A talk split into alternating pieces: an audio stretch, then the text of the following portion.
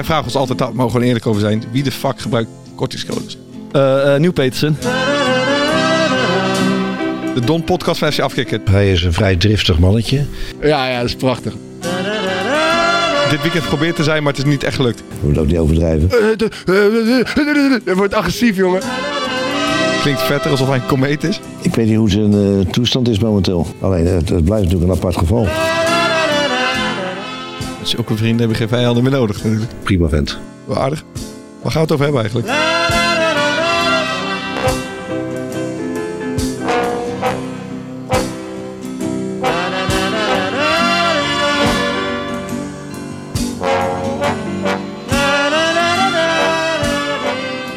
Vermoedens van matchfixing, knikt PSV-fan Marcel in de bekende video, terwijl hij met een aangifte onder zijn arm bij de Eindhovense politie naar binnen stapt, omdat concurrent Ajax een omstreden penalty kreeg van de scheidsrechter. Wij allemaal lachen, maar met de kennis van nu bleken de zorgen van Marcel toch niet zo ongegrond. We kennen inmiddels de knipoog-Kroaat, we kennen rode Paul uit Noordwijk, die een speel bleek in de internationale gokmafia.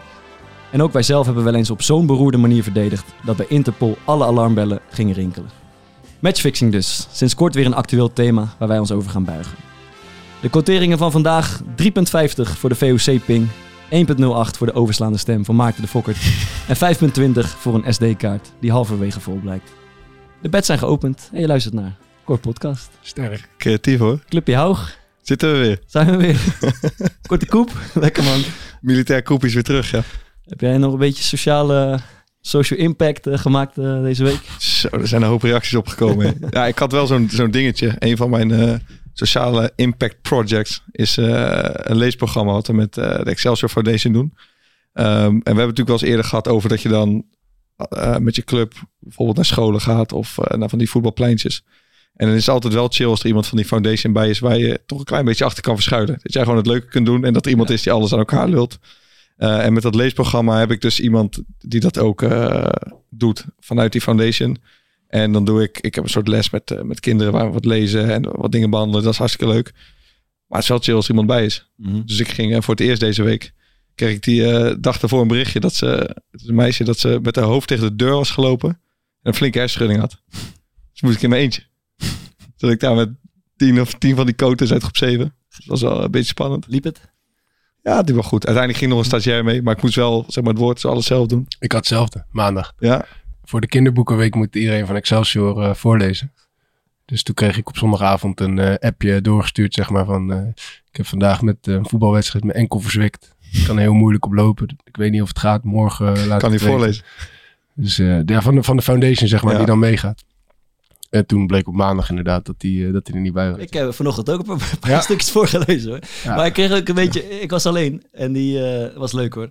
Maar die juffen en meester die zetten je gewoon voor de klas. Zoek het maar uit. Doe je kunstje maar. Dat viel niet mee, ja. Maar goed, was leuk. We hadden natuurlijk een oproep gedaan of jouw LinkedIn een beetje aangevuld kan worden. Ja, gewoon een vervangende term voor social impact maken. Omdat het toch wel een beetje... Maar ik heb er een aantal uitgezocht. Je hebt ook even meestal. En ik had eentje van Bouten Mike. Ja. Die zei impactor. Mm-hmm. Klinkt vetter, alsof hij een komeet is. Mm-hmm. Chief believer. Wel aardig. Vriend van Morten Torsby. Cohesie architect. Dat is mijn favoriet. Cohesie architect, dat is mooi. Chef lege dozen. Je zou denken, die heeft voor zichzelf ook al een aardig naampje. Dus dan kan die van Fokkert ook nog wel. Ja. En human vision improver. Ja, lekker man. Ja, sterk. Heb je een social ambassador, zag ik nog. Influencer. Performance, delivery en effectiveness. Optimization strategist. Ja, die is mooi. Ik weet niet. Ik vond zelf die je net zei... Als we de 3 kiezen. Ik vond die hele lange wel aardig die jij net zei. Cohesie architect. Is mijn... Dan doen we die erbij. Dus hebben we Ben Oranje. Van wie was die hele lange, weet je dat? Ja, moet ik even erbij pakken. Chef lege dozen. Chef lege dozen mag ook bij. Perry Huigen. En Jens H.14. Performance, delivery en effectiveness optimization strategist. Ja, ik weet niet hoe lang die kop is op je LinkedIn, maar die gaan we eens even testen. Ja, mooi. Lekker. Iemand nog wat meegemaakt? Nee, ja, ik heb wel... ik wilde net even dat filmpje aansnijden van Louis van Gaal. Natuurlijk vaak besproken... In onze podcast over 30 Seconds. Ik weet dat jullie groot fan zijn ook van 30 Seconds. Ik dacht, vinden jullie ook mooi. Maar jullie hebben het allebei niet gezien. Nee. 30 Seconds gok ik. Ja, dus we gaan het even kijken. Het is zo mooi, jongen. Het is echt zo mooi. Ontspanningsavond. We hebben bijna iedere avond een ontspanningsavond. Het is ongelooflijk met deze groep. Dat vind ik ook zo leuk. Ik ben ook een spelletjesdier. Maar deze groep, gisteravond bijvoorbeeld, spelen ze 30 seconds. Weet je hoe dat spel gaat? Dan zijn er 20 spelers. 20, ik heb ze geteld. Om een tafel heen. En dan moeten ze zo'n kaartje draaien. En dan moeten ze iets uitbeelden. Uitleggen. Nee. Oké. Nou ja. Heb je zelf niet meegedaan? Nee, ik ben nog niet uitgenodigd. Nee, het is echt geweldig. Echt geweldige groep. Het is zo mooi. Ik vind het zo mooi. Hij maakt er wel een feestje van. Maar dat is ook wel wat je wil eigenlijk van een team, toch? Dat je met z'n 20e zo'n spel gaat spelen. Ik snap dat de trainer daar echt dolgelukkig van wordt. Ja. Maar het mooiste hiervan vind ik dat hij het ook gewoon... Van Gaal zoals die is. Als een schoolmeester gaat hij ook weer uitleggen. Ja, wat het dan hoe is. 30 seconds dan al werkt. Ja, de hele wereld weet het. En hij legt het ook verkeerd uit volgens. Ja. Uitbeelden. Ja, dat is wel mooi. Maar dat ziet er goed uit. Maar ik dacht, jullie zijn ook spelletjesdieren. Dus ik heb voor Fokkert een kaartje gemaakt. Godverdomme. Lekker zo. En die mag... die mag Bart Vriends in 30 seconds 5 dingetjes. Hier hou ik van. Dit is, hij zat net ook zo heel wild te schrijven op zo'n kladblokje. En ik dacht, hij heeft nu een aantal dingen van Madelon doorgekregen die hij niet mag vergeten. Dus die schrijft hij op, maar hij heeft gewoon een 30 seconds. 30 seconds. Je mag ze om en om. Dus als er eentje goed is, mag je de volgende doen. Ja. Even spelregels duidelijk. En huis of haar. Geen woorden met hoofdletters. Tijdens de uitleg. Geen namen, geen landen. Dus geen namen, geen landen, geen merken, weet ik het wat. Ik mag bij... Dus iets wat je normaal gesproken met de hoofdletter schrijft, behalve het eerste woord van de zin. Dus René Vroger mag niet zeggen de vader van Danny? Nee. Oké. En geen vertalingen, dus geen... En ook geen deel van het woord zeggen. Nee, ja, precies. Ja. God, ik heb wel lastig geworden. Ze kunnen zomaar hele vulgaire woordjes opstaan. Pak jij even... Ik hou me hard vast. Pak jij... Wacht even. En dan zet ik hem... Kom, we gaan ik geef je... Let's go! We gaan even knallen. Ik geef je 45 seconds. Oké. 3, 2, 1. Ik ben het. Social Impact Maker. Nee. Maar hoe... Ellie Lust. Nee, hoe vaar mij noemt wat ik doe als werk. Green Warrior. Nee, gewoon hoe die... hoe heet dat? Ja, kut, dat zegt hij altijd weer. Kut, sorry, dat zegt hij altijd weer. Young Professional. Ja, de naamgever van onze show. Korpot. Wat ik ben, wat je net als eerst zei. Social Impact Maker. Ja. De Don-podcast van FC Afkicken. De wat? De Don-podcast van FC Afkicken. De baas. Nieuw-Petersen. Ja. Jij bent het, Varen zit en ik heb dit weekend geprobeerd te zijn, maar het is niet echt gelukt. Drugsfiguur. Lekker man. 43 seconden. Heel sterk. FC Afkicken schrijven niet met hoofdletters. dat hebben ze nog niet verdiend. Als we die gewoon een heel seizoen die SD-kaart goed hebben, dan schrijven we met hoofdletters. Schitterend. Oké, sterk. Het is ook een geweldig spel eigenlijk. Moeten we weer een keer doen eigenlijk. Ja, mooi. Dan gaat Lisa weer in die modus. Denk ik. En als je hem dan goed raadt, heel goed. Ja, de mooiste om het mee te spelen is Roy Kortsmit. Heb je daar wel eens tegen gezegd? Ja. Die wordt in één keer heel wild zo. Het wordt agressief, jongen. Ja, dat is prachtig. Maar over Roy Kortsmit gesproken. Ja, onze maat. Het is een mooi bruggetje wat je daar maakt, Thomas. Wat hij er goed in, hè? Kai de Roy, hè? Ja, Kaitje, onze maat. Vriend, ja. Stond hij er weer in? Ik denk dat een hoop luisteraars dachten van waar de fuck hebben ze het over? Ja. Maar ik zat met Roy Kortsmit te appen 1,5 week geleden en zei wij hebben iemand in ons team die zegt dat hij bevriend is met jullie zonder dat hij jullie kent. En dat is de grootste fan van de podcast en dat was Kai de Roy. Dus daarom dacht ik even een kleine shout-out naar Kai. Ik hoop dat hij dit weekend weer gaat vlammen. Het zou leuk zijn als ze ons even mailt of zo, man. Met een leuk verhaaltje over Roy Kortsmit of zo misschien. Ja. Kaitje, het gaat succes Kai en bedankt voor je support. Maar hoe... Ja. Dat gesprek kwam tot stand. Ja. Vertel hè. Wij zitten natuurlijk nog wel eens verlegen om gasten in onze podcast. Ja. En dan kregen wij... iemand zijn hond is ziek. Een weekje of 2 geleden kregen wij opeens iemand die zichzelf aanbood in onze mail. E-mailadres was hatenkaten@gmail.nl. Hatenkaten1963 volgens mij @gmail.nl. Dan denk je... Ja. Je zit goed, denk je dan. Met een soundclip erbij. Soundclipje erbij. Ja, hij bleek de podcast te luisteren. En, gaan we even laten horen. Zelfs een stukje ingesproken. Mannen van de Podcast, een hele goede morgen vanuit het zonnige Abu Dhabi. Ik wilde jullie even laten weten dat jullie en mijn trouwe luisteraar gevonden hebben. Dat ik wekelijks uitkijk naar de podcast. Ga vooral zo door, mannen. Mijn steun hebben jullie. Groetjes, Henk. Wat zegt die Podcast of zo? Podcast of zo. Podcast. Ja, maar kijk. Henk de Kaat. En wij natuurlijk best wel snel achter van... Dit is Henk de Kaat. Maar wie is het wel? Wij zijn natuurlijk niet helemaal achterlijk. Nee. Maar ja, was even gissen. We hebben eigenlijk ook een beetje vergeten. Ja. Als ik het... we dachten iemand neemt ons in de maling. Bleek dus, zullen we een prijsvraagje van maken voor een Excelsior boekje? Woutje Stijn prentenboekje. Het is een actieve voetballer. Ja. Connectie met Roy. Met Roy Kortsmit hebben we al weggegeven. Dat is misschien genoeg. Ja. En een goede imitator van Henk de Kaat uit Abu Dhabi. Abu Dhabi. Dus gok maar. Leuk. Iemand nog... Een beetje muziek geluisterd? Ja, hard ook op die boksen thuis, jongen. Zo. Rammen dat ding. Ja, we hebben het afspeellijstje weer ververst, hè, zag ik. Ja. Podcast, 11tal van de maand op Spotify. Als voor haar Dua Lupa erin zet, dan weet je... het kan wel eens last moment werken. Dat je in de top 40 zit te schrapen. Ja. Maar afspeellijstje is er weer. Nee, je moet altijd blijven verrassen en... Ik dacht Dua Lipa. Wat samen met Elton John, hè? Dat is jouw grote held. Elton John is legend. Michael Jackson, hè? Dat staat er ook. Ja. Michael Jackson zat er ook in. Heal the World was het eerst. Nu is het Leave Me Alone, Michael Jackson. Ja, die is speciaal voor jullie. Kijk, er staat weer van alles in, joh. Staat er nog een Duits plaatje in het lijstje? Ja, we dat vind ik wel voor waar. Na die samenwerking met... Toyful moesten we wel iets Duits doen. Maar ik heb Major Tom van Pieter Schilling erin gezet. En dat is een Duitse. Dat is een Duitse, een oud nummer. Maar daar heb ik weer een beetje het gevoel dat ik terug ben in Mallorca, in Megapark. Daar wordt die regelmatig keihard meegezongen. Ja, dat is een goed teentje. Dat is goed, ja. Is dat er ook in Duitsland zit? Zeg het eens. Berlijn. Het stadje. Mogen jullie raden dat er uit Berlijn komt? Teufel. Is nog een mooi boxje waar? Ja, zeker. Die, hoe heet dat ding ook weer?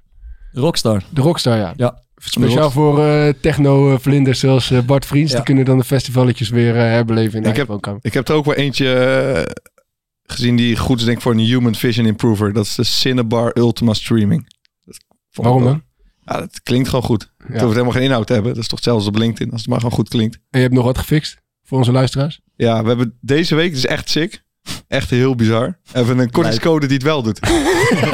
Wat doelpunt. Met, ja, heel lijp. Dat is het lijpste. Doelpunt met hoofdletter D. Ik kreeg dus een bericht van... wij vragen ons altijd, daar mogen we gewoon eerlijk over zijn. Wie de fuck gebruikt die kortingscodes? Ja. En dat bleek dus dat de vader van Klaas Dijkhoff wat gebruikt. Maar terwijl hij nog niet werkte. Nee, hij deed nog niet. Hij zei even, kijk hier. Ja, dit is toch zo mooi. En dan heb hey, young professional. Mijn vader vraagt de kortingscode. Is hij alleen geldig tijdens de opname?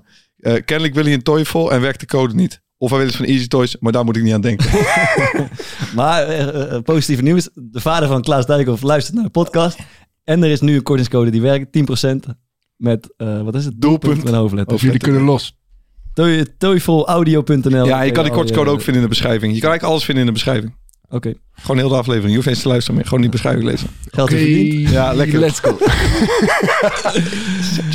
Waar gaan we het over hebben eigenlijk? Matchfixing. Vermoeden van matchfixing, ja. Mag ik eerst nog iets delen over Krakau, als jullie het goed vinden? Oh ja, man. Je bent in Auschwitz geweest. Ik niet vragen, maar ik kom mezelf... Hoe was het? Ik had ook in de buurt van Berlijn. Krakau, hoe was het daar? Krakau is oprecht een... met wie was je daar? Toffe stad. Met Laura. Gewoon even voordat we beginnen, cijfertje voor het hele weekend. Weekendje weg. Ja, dat was echt goed hoor, ja. We hebben de 8 alweer aangekeken. Nee, dat was echt leuk. Licht! Maar... Ja, zijn jullie ooit naar Auschwitz willen? Ben je ooit naar een concentratiekamp geweest? In Nederland bijvoorbeeld? Of een werkkamp of iets? Nee, eigenlijk nog niet. En dat wil ik wel graag gaan doen. Ik heb 6 maanden in Kaapstad gewoond en ik ben niet op Robbe-eiland geweest. Dus ik ben niet iemand die daar... daar ben ik wel geweest. Die heel snel naar die symbolische plekken toe wil. Maar ja, ik vind het wel belangrijk dat ze er zijn. Maar ik zou niet snel heen gaan, nee. Dat mag. Kan je hoe was het? Ja, ik leuk. Dat is Vita. Nee, ik zat Je kan er niet zo heel veel aan toevoegen. In feite is alles daarover gezegd. Maar ik liep daar rond. Het is groot en kil en lelijk. Maar echt groot ook. En ik dacht eigenlijk alleen maar... de Russen hebben Auschwitz bevrijd. En in die tijd was natuurlijk nog niet zo bekend wat daar gaande was. Waarschijnlijk wisten mensen niet zo goed precies wat er gaande was. En ik dacht alleen maar, wat een ongelooflijke teringzooi moeten zij hebben aangetroffen toen ze daar die poort van het arbeid, de machtvrij poort binnenkwamen. En dan heb je het over die gaskamers en die ovens waar ze... Nou, dat is denk ik niet de eerste die ze tegen zijn gekomen, toch? Vanuit Rusland, of wel? Wat zei je? Was het de eerste kamp dat ze tegen zijn gekomen? Dat weet ik niet. Maar Auschwitz is zo groot en enorm. En je hebt die kuilen waar ze gewoon stapels met lijken in verbranden. Stapels met afgeknipte haren, schoenen, kinderschoenen, koffers. Ja, maar echt bergen. Gewoon een berg met schoenen dan, hè? Niet normaal. Een berg. Dus ja. En dan... Ja, het zieke er zeg maar aan is, het is indrukwekkend. Het is natuurlijk indrukwekkend, maar dat het allemaal zo... Het is allemaal bedacht door een paar mensen. Ja, het is niet zomaar gebeurd. Nee, het is niet... het is allemaal bedacht gewoon om in zo kort mogelijke tijd een heel volk te vernietigen. Ja, dat is denk ik misschien wel de grootste schande die ooit geweest is. Dat trok mij toen ik daar liep. En dat is allemaal al gezegd, maar het is natuurlijk wel... Ja, wat wel sick is, ik had een tijdje terug een boek gelezen, het heet De Laatste Getuigen. Ja. En dat gaat dan over Nederland, die heeft in een aantal concentratiekampen gezeten. En die, die wordt weer naar Duitsland en dan ontsnapt hij weer naar Nederland. En dan gaat hij nog een keer ergens naartoe. En die op een gegeven moment wordt dan, de geallieerden neemt over en de boel wordt dan, ze worden bevrijd. Ja. Maar dat kostte, ik weet niet meer welke hij zat op het eind. Maar die Duitsers weten, we gaan dit niet meer, dit redden we niet meer. Ja. Dus wat ze doen, volgens als ik het goed herinner, ze flikken gewoon iedereen eruit en zijn dat hele complex gaan schoonboenen. Ja. En echt helemaal... Ze hebben alles in de fik gestoken. Ja, en chemisch reinigen. Dat als je daar aankwam, dat je niet soort van direct zag wat daar gebeurd was. Ja. Dus dat moet ook nog wel een soort van raar geweest zijn. Dat, ik weet niet hoe dat in Auschwitz was, maar dat ze daar misschien gekomen zijn met het idee van... Oké, dit is tering erg, maar... Het is een soort schoon of zo, of het is opgeruimd. Ja, nee, dat hebben ze. Ze hebben natuurlijk in alle haast hebben ze dat moeten doen, maar er is niet alles is verloren gegaan. Er staat nog heel veel. Ja. En er liepen ook nog gewoon uitgemergelde overlevers daar rond. Dus we hadden onze tourguide gemist. We waren te laat voor de guide, dus we misten een hoop informatie. Maar ik ben op de terugweg The Last Days op Netflix en in het vliegtuig zitten kijken.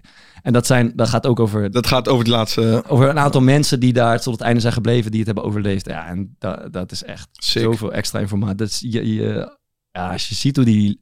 mensen, het zijn bijna wandelende lijken, hoe ze erbij lopen op die laatste dagen. Echt verschrikkelijk om te zien. Dus het is indrukwekkend. Maar overigens, Krakau is echt een toffe stad. Als je geen zin hebt in de concentratiekamp, maar wel een goedkope stedentripje wil pakken, dan ben je eruit op een goede adres. Anyway, vorige week moeten we het toch even erover hebben. Hoe heet die? Ik geloof die jonge Nick Sonneveld. Die had ingestuurd. Wij hadden ernstige vermoedens van matchfixing. Van storyfixing. Bij zijn verhaal. Dat hebben we uitgesproken. Want hij zei het was een verhaal dat Pierre van Hooydonk ergens een Ajax-tas zag in de bus. Ja. En boem, hij ramt zo die bal op die tas. Dat hebben we even gepolst bij Pierre van Hooydonk. Ja, via Twitter is dat... die reageerde met een duimpje omlaag. Ja. Onze vermoedens kunnen bevestigd zijn. Maar vervolgens reageerde, ik geloof die Nick heet, in een mail. Om toch nog eens even uit te leggen. Hij riep een aantal getuigen op. Het gaat echt steeds serieus in. Ik niet naartoe, man. Ik heb wel genoten. Hij riep wat getuigen op. Ja, uit een hele platte grond gemaakt van het trainingscomplex en de stadion. Ja, die moeten we even delen. En de looplijnen en waar het zich... Hij heeft nog grondiger onderzoek gedaan of haar op de witte. Dus ik ben toch weer aan het twijfelen gebracht. En Pierre heeft ons ook niet echt kunnen verlossen. Dan. We krijgen nu on the spot een mailtje over Pierre van Hooydonk weer. Moet ik hem openen? Ja, tuurlijk. Dit is zo goed. Van Mark Pitting. En het gaat over vorige week. Dus ik ben heel benieuwd. Dus een vriend van Nick Sonneveld. Een van die getuigen die heeft opgeroepen? Bij deze kan ik bevestigen dat dit verhaal voor het grootste deel echt waar is. Het mooiste gedeelte klopt. Ik was erbij op die training samen met Nick en een andere vriend. En er reed een bus met schoolkinderen weg van... bla bla bla. Hij stond nog op het trainingsveld en zag de bus wegrijden. Met echt een geweldige trap krulde hij de bal over het hek. Tegen de achterkant van de wegrijdende bus voor op het achterraam. Eén poging, direct raak. Jullie kunnen je voorstellen dat de bus met schoolkinderen ontplofte van opwinding. De Ajax werd de bus uitgejoeld. De andere spelers vonden het natuurlijk ook mooi. En dan komt hij nog met een aantal dingen die niet kloppen aan het verhaal. Het was eigenlijk helemaal geen ontmoeting met een voetballer. Want wij stonden op dat moment helemaal niet met Pierre te praten. Hij liegt. Daarom. En dan, ik heb samen met die vriend wel een andere keer uitgebreid met Pierre gesproken na een andere training. Toch zeker een minuut of 20. Dat was een tof gesprek waarin Pierre open en eerlijk was in zijn tweede periode bij Feyenoord. Voor mij was het al een held, maar toen kon hij helemaal niet meer stuk. Ik heb daar zo vaak enthousiast over verteld tegen Nick dat hij die twee verhalen misschien door elkaar heeft gehaald. Of hij heeft het verhaal gewoon bewust overdreven om jullie podcast te komen. Dat kan ook natuurlijk. Ja, mag ook een beetje. Zulke vrienden hebben geen vijanden meer nodig. Dus. Ja, hij heeft ongelooflijk mes in zijn rug gestaakt. Hij had natuurlijk ook gewoon kunnen zeggen dat het waar was. Is dit Mark de getuige? Dit is getuige Mark Pitting. Ja, zeker. Ja. Dus, wordt vervolgd zou ik zeggen. Zullen we het eens over matchfixing gaan hebben? Vermoeden van. Ja. We kunnen dat videootje wel heel veel laten zien, maar is het ook een beetje VI-achtig misschien. Ja. Gaat hij ons dan ook aanklagen, denk ik. Hij was boos, hè? Hij was heel boos. Hij was verdrietig vooral. Ja. Dat was wel sneu. Het heeft heel zijn leven verpest. Ja. Maar ik denk dat moet je van tevoren... Nee, moet je van tevoren over nadenken. Voordat je voor een camera aangifte gaat doen. Ja. Tegen de penalty die Ajax krijgt, ja. Dat. Matchfixing dus. Even kijken, recent kwam de podcast Gefixt uit van de NOS. Daarin gaat het over matchfixing in de sport. Ik geloof dat Raymond van Barneveld gaat over tennissers. En het gaat onder andere over Tom Beugelsdijk. Dat heeft het nieuws bereikt. Dus ja, een van de eerste misschien grotere zaken in het Nederlandse voetbal. Je hebt Ibrahim Kargbo. Ja, maar daar was... ging het over buitenlandse fixers, geloof ik, bij Kargbo.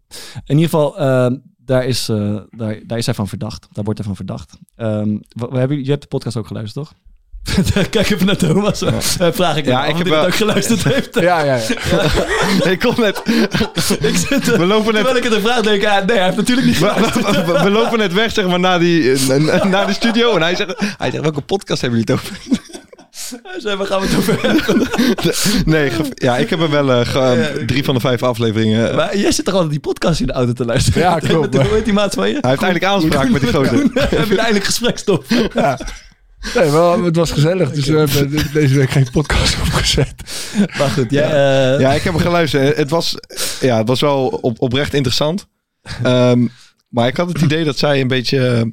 vervielen in wat je ook wel eens hebt als gewoon een journalist met een voetballer in gesprek gaat, omdat ze niet goed snappen hoe een sfeer in de kleedkamer is. Ja. Dat ze sommige zaken zich dan heel anders voorstellen dan ze daadwerkelijk zijn. Ja. Bijvoorbeeld, er is een stukje en even kijken, is aflevering 3 is dat vanaf 18. De persoon die je probeert over te halen om met jou mee te gaan, die moet een motief hebben.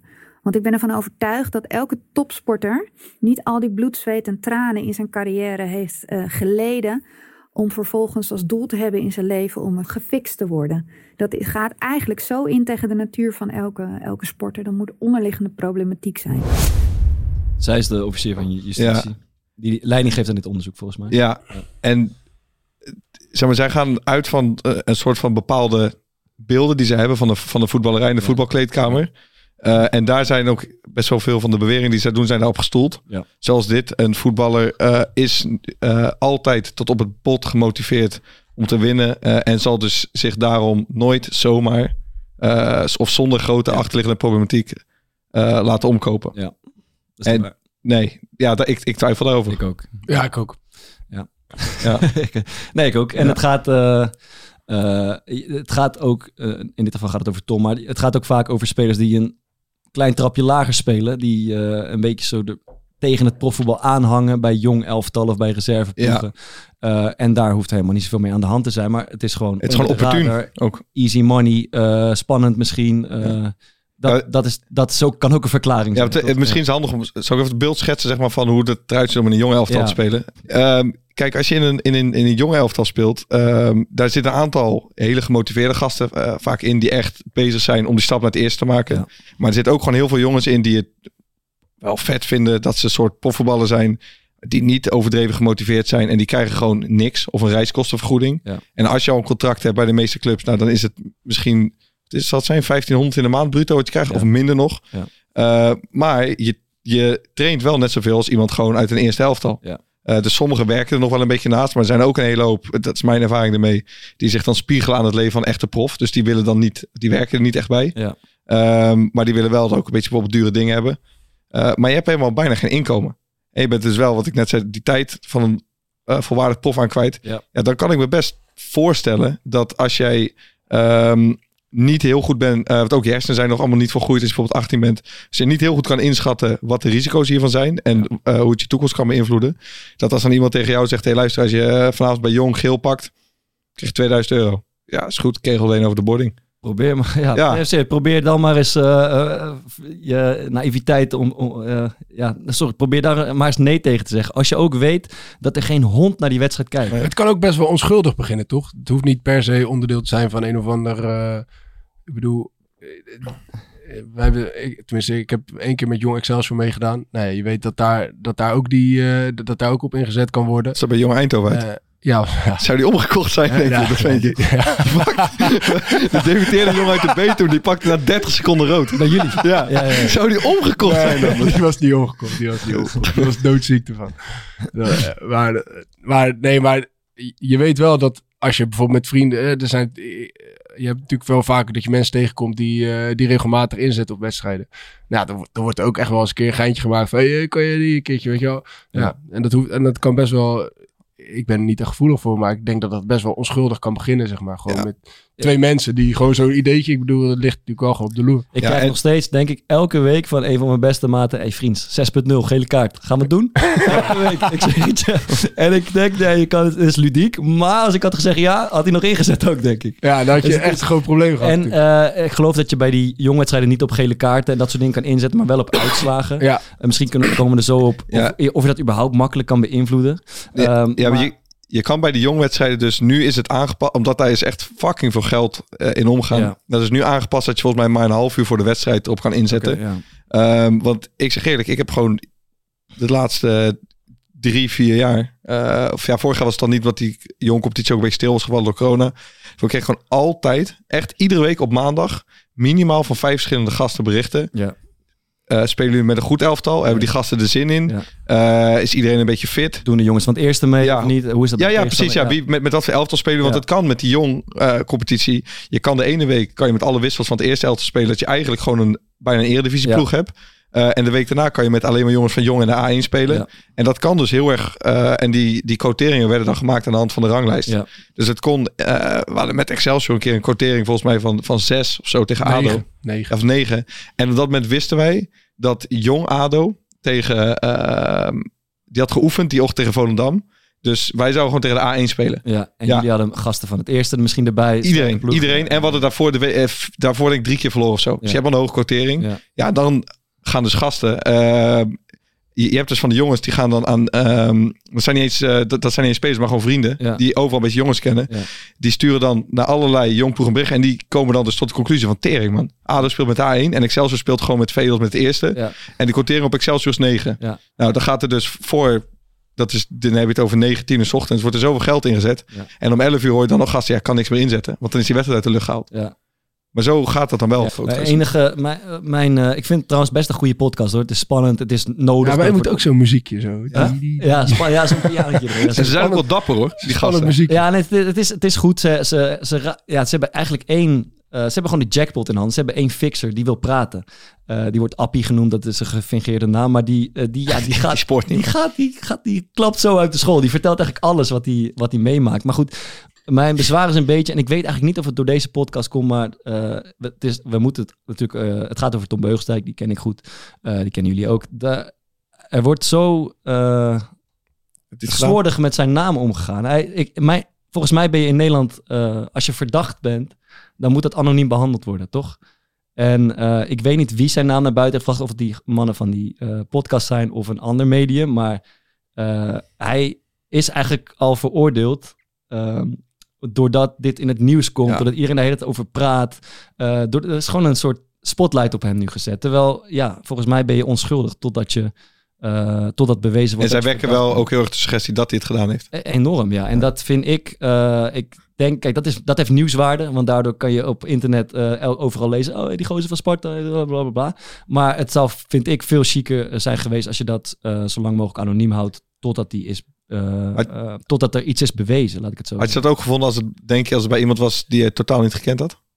Ja, dat, jawel. Ja, maar ik kom hier natuurlijk ook op omdat ik Tom goed ken. En ja, dat ik ook weet, dat heeft natuurlijk impact op zijn leven.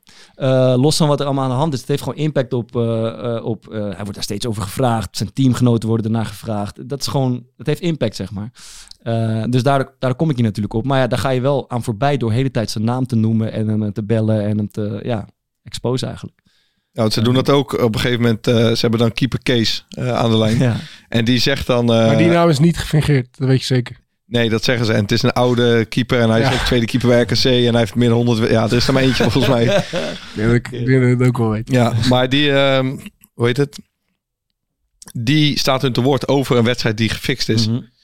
En hij is daar heel open over. En hij zegt dan... Geen flauw heeft er iets mee te maken heeft natuurlijk, maar hij zegt ja, en ik ben toen uit mijn plaat gegaan omdat we makkelijke goals tegenkregen. En dat gesprek is dan zeg maar klaar. En dan zeggen die twee gasten nog van iets van, nou, het er niks mee te maken, maar er gingen wel 2 goals in recht door de midden.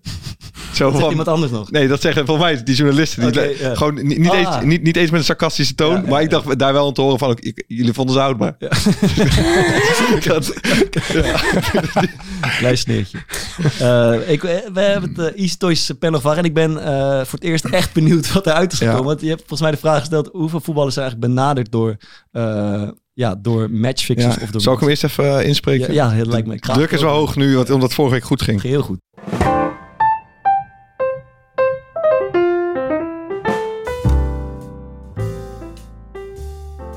Easy Toys. Kleedkamervibraties.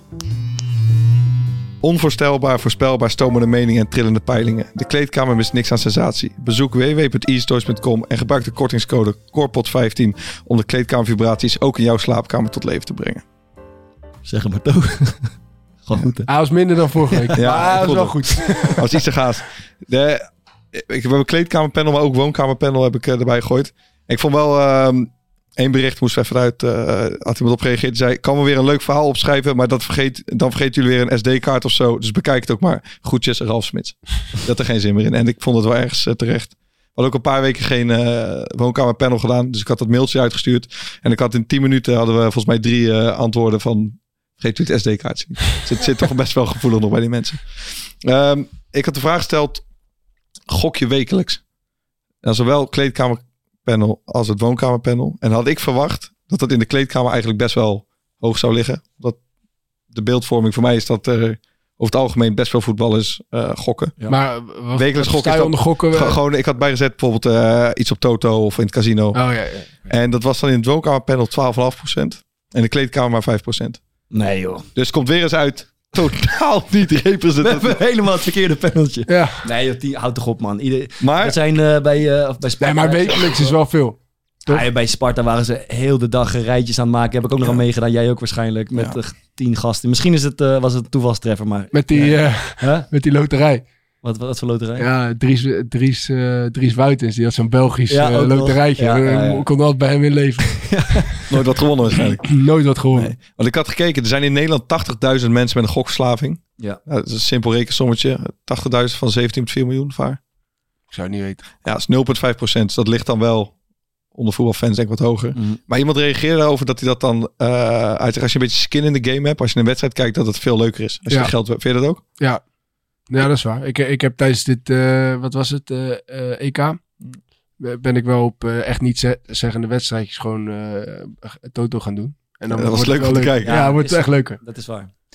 Dan ga je vriend zat zelfs de Australische derde league te kijken omgeven de koffiezaak. Zat hij, Thomas vertelde mij dat ik keer dat hij... van coma ondergaan een tijdje.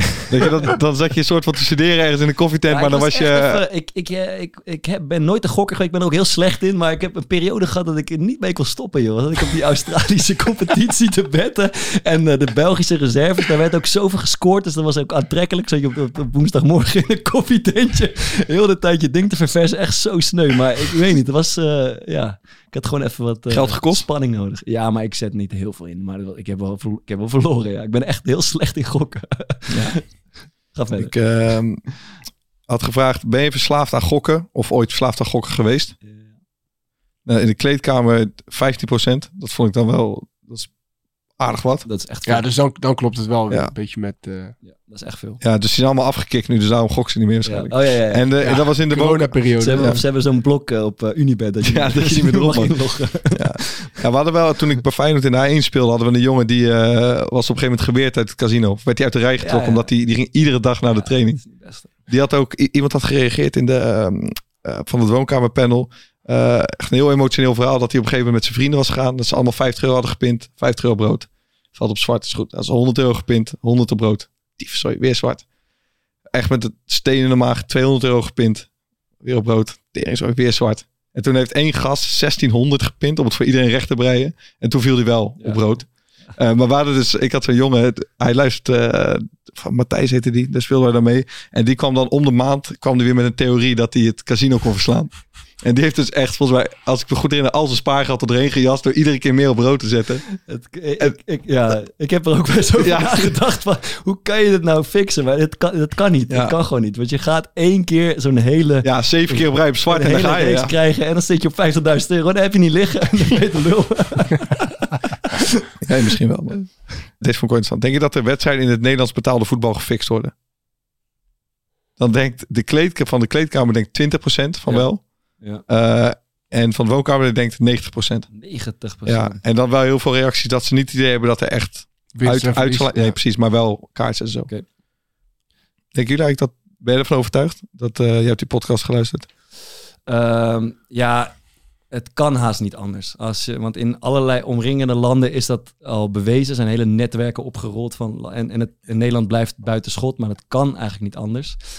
Maar ik zat te denken, dat zal gaan over dat spotfixing waar ze het over hebben. Balletje uitschieten, gele kaart pakken. Zeg maar van die fragmenten in een wedstrijd. Maar uitslagen, daar heb ik is ook moeilijk. Heel erg mijn twijfels bij of dat gebeurt. En zeker niet op het hoogste niveau, vermoed ik. Nee. Ik kan niet weten, maar... Dat is ook wel...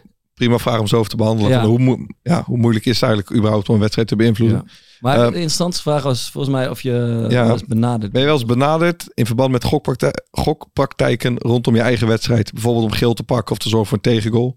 En dat had ik gedaan dat je een keer ludiek door een vriend bent benaderd. Ja. Zoals wat jij net vertelde. Ja. Dat je echt serieus door een vriend bent benaderd. Door een matchfixer of nooit. Ja. Nou, had je 63% zegt dat ze nooit zijn benaderd. Niemand. Door een matchfixer van deze groep. En 30% ludiek door een vriend. En 7% wel echt serieus door een vriend om wat te fixen. Weinig. Ja, dat valt me ook... Denk je dat het hoger ligt?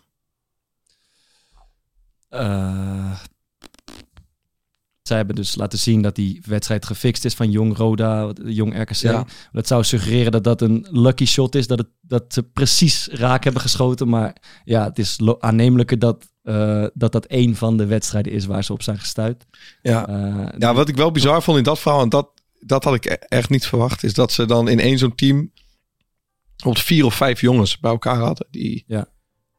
Die dan echt een soort samenwerken. Maar dat moet toch wel? Want je kan toch niet in je eentje een wedstrijd... Nee, dat snap ik. Maar ik had ook meer het idee dat het gewoon van de spotfixing was. Ja. Kaart pakken, weet ik veel. Zorgen dat er x aantal tegengoals komen. Ja. Maar met z'n... Ja, dat is nog wel echt een stap verder, man. Dat je dan met z'n 5 in een woonkamer zit te bespreken hoe je s'avonds gaat verliezen. Ja. Dat zie ik mezelf dan nog niet zo heel snel doen.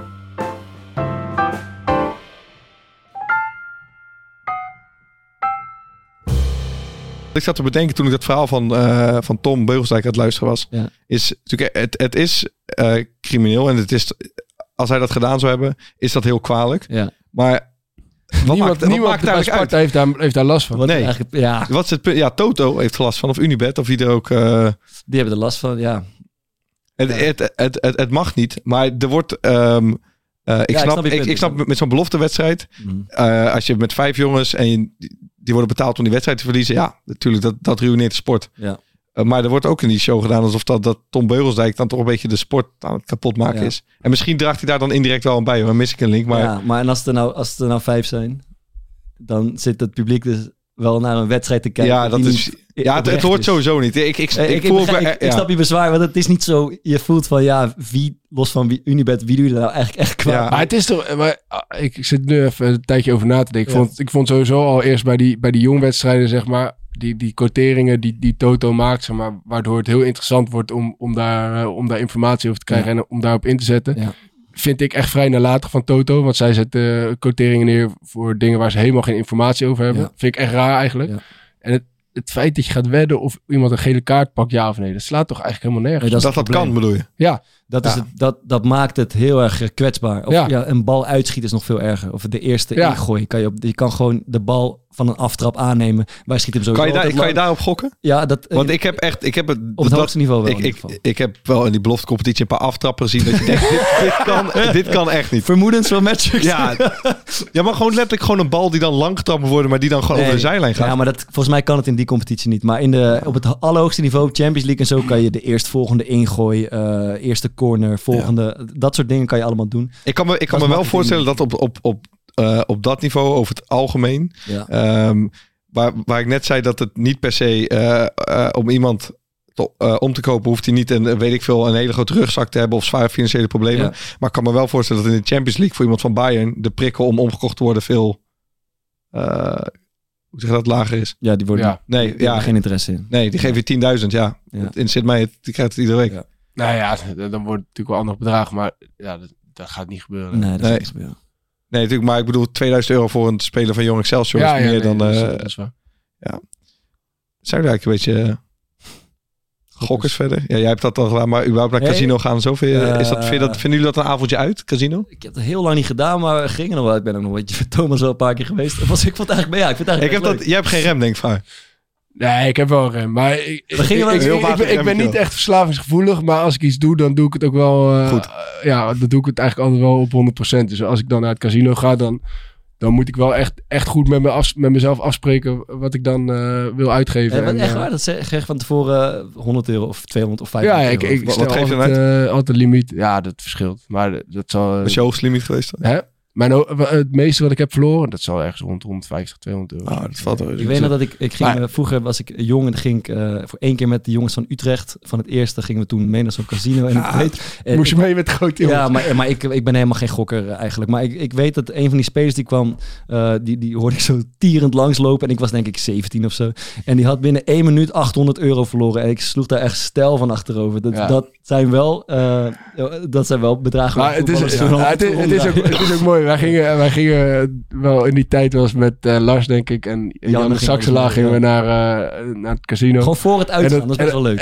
Even beeld schetsen van Bart Vriends in het casino. Kijk, we gingen dan bij die roulette tafel staan en Janne die bouwt dan heel die roulette tafel gelijk voor met alles fiches.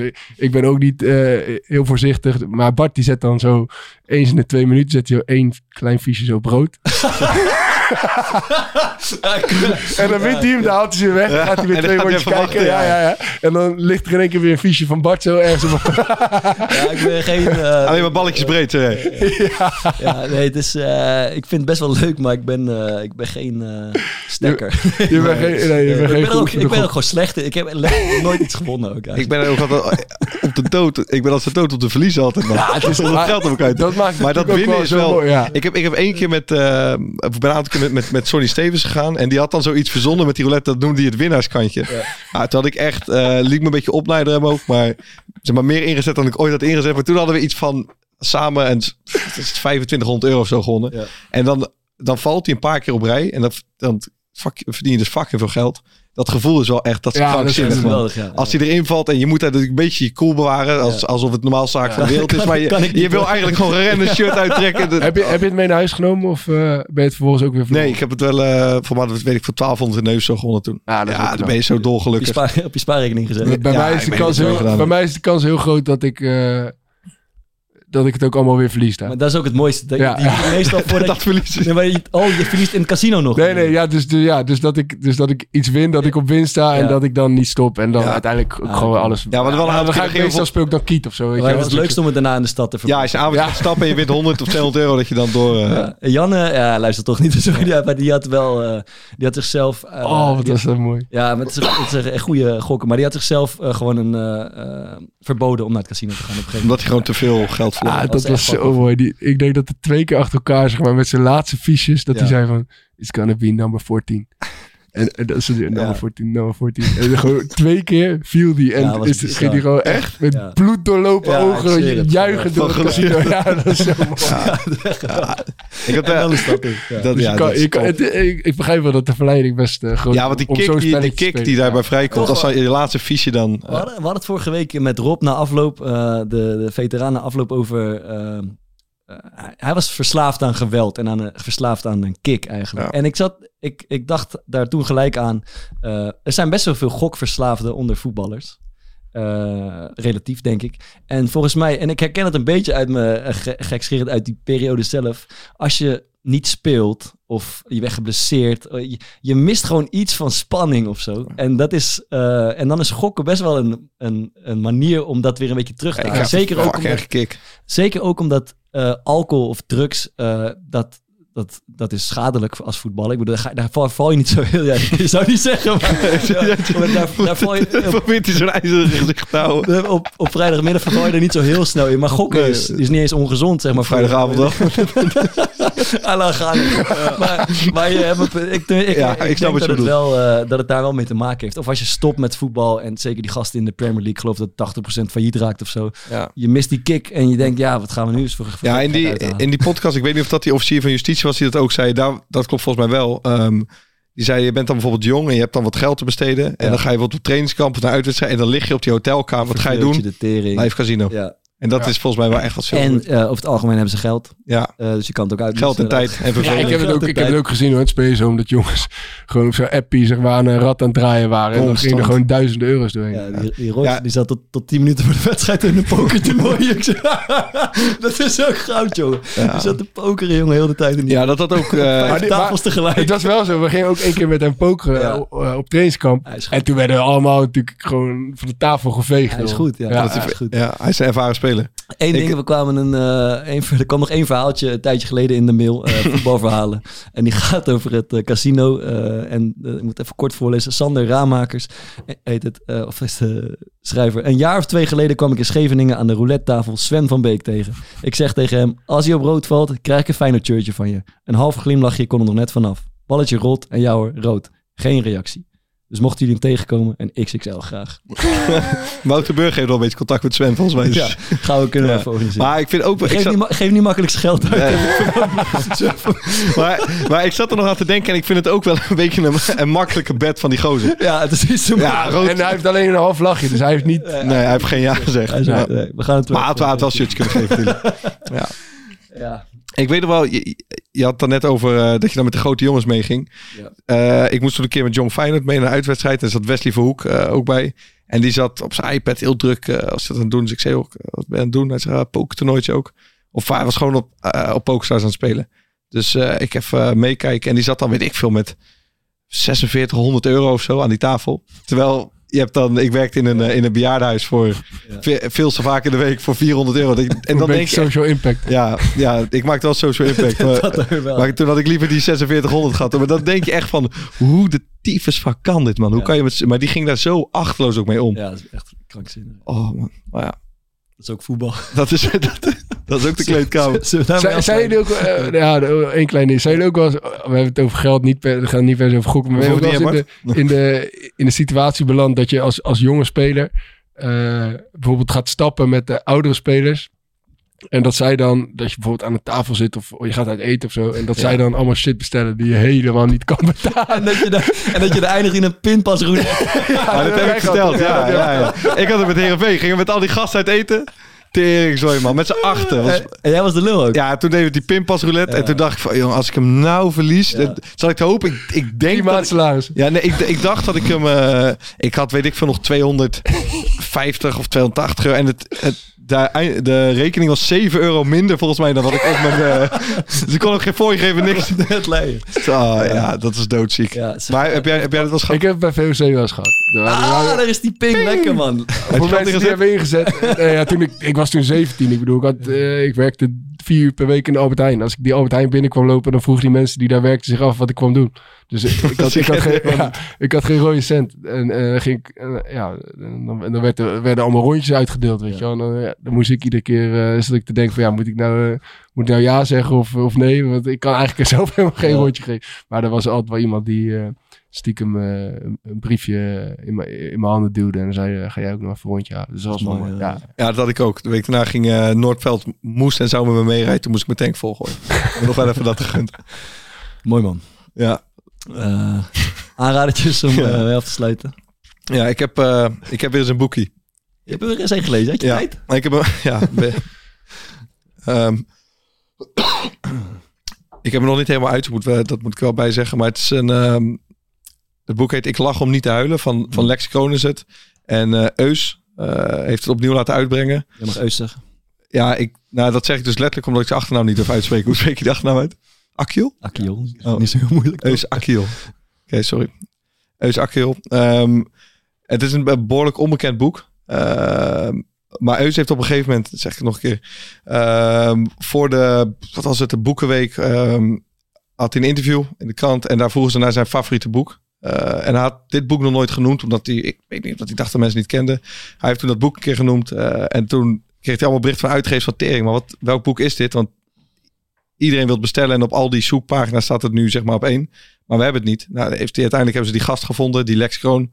Het boek opnieuw uitgegeven en het is echt, het is heel grappig. Het is een Rotterdammer en hij is gelovig geweest. Hij heeft in een psychiatrische inrichting gezeten. Hij is drugsverslaafd geweest. Hij heeft een hotel gehad. En hij schrijft gewoon heel... Wat ik echt vet vind aan dit boek is dat het je een inkijk geeft in een wereld waar ik dan in ieder geval totaal geen benul van heb. Dus dat het echt weer een soort... het verandert je of het verruimt je blik op de wereld. En mooi. Lees gewoon lekker vlotjes weg. Ik lach om niet te huilen. Ik heb een hele niet-alledaagse tip. Is het een beetje de week... Kraken. en afraden. Het is de week... die ga ik nog wel een keer doen. Het is de week waarin de moordenaars van Dirk Wiersum terecht zijn gesteld en zijn veroordeeld. En toen dacht ik terug aan... Ik studeerde een tijdje geleden en toen... was journalistiek. En dan moest je 1 keer in de week, was een les, dan moest je een verhaal gaan halen in de stad. Dus je was een paar uur de stad in en dan moest je terugkomen met een verhaal, een nieuwsverhaal. En wat deden wij allemaal? We gingen naar de rechtbank. En daar kan je gewoon naar binnen lopen en een zitting bijwonen op de tribune. En dat is eigenlijk mijn tip. Als je echt niet meer weet wat je met je tijd moet, ga een keer naar een rechtbank. Het is echt interessant. Nee, ik heb het... later moest ik nog een keer een verhaal schrijven. Ben ik het 1 keer gaan doen en toen viel ik met mijn neus in de boter. Het was een cold case zaak van een dakloze man in de jaren 90 die 2 of 3 prostituees heeft vermoord. Onder de Willemsbrug of rondom de Willemsbrug. En dus die cold case zaak was weer boven water gehaald. Het is een beetje intiem. En alsof je een beetje zit te gluren in een soort heel heftig iets. Want er zitten ook nabestaanden bij en slachtoffers en advocaten en alles. Maar ja, het is wel tering interessant om dat een keer bij te wonen. Waarom mag je daar eigenlijk bij zijn? Ik denk voor transparantie dat het gewoon een openbaar... de rechtsstaat in Nederland openbaar is en transparant is. Dat er niet achterkamertjes dingen worden besproken. Dat denk ik hoor. Maar dat kan dus gewoon. Je kan dus naar binnen lopen. Dus als je echt niet meer weet wat je met je tijd aan moet. Dat is best wel leerzaam en interessant. Ga een keertje op vrijdagmiddag naar de rechtbank. Ja, kunnen we ook een keertje doen. Ja, ik heb een serie... Scenes from a Marriage heet het. Uitgebracht op HBO. Is een korte serie.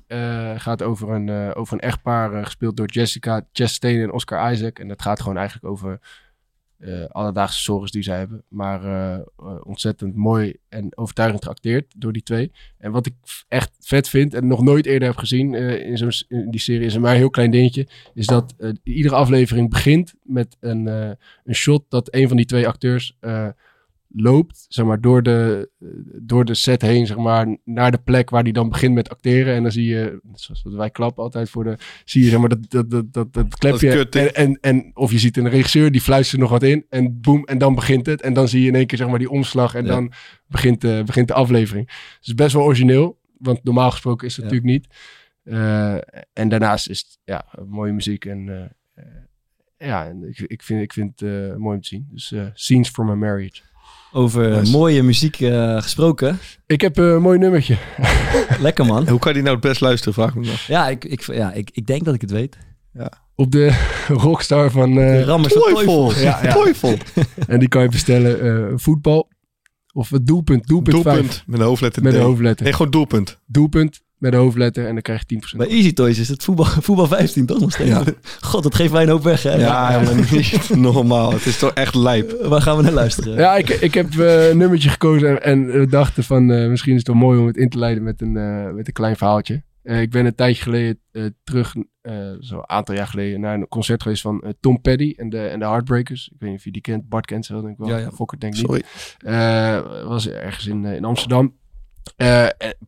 Prachtige band, geweldige muziek. Alleen wat het concert net even mooier maakte, was dat tijdens één nummertje in één keer een mystery guest het podium opkwam. En dat was Eddie Vedder.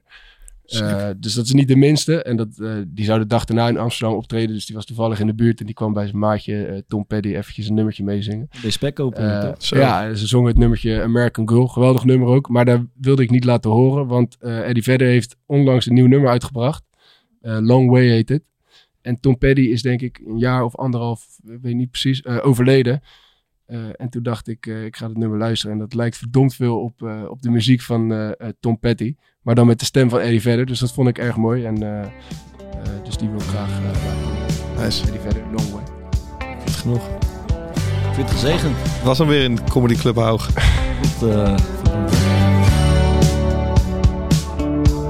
His eyes appear vacant. It taken more than his share. Trying hard not to awaken the voice of regret in his ear. He can't escape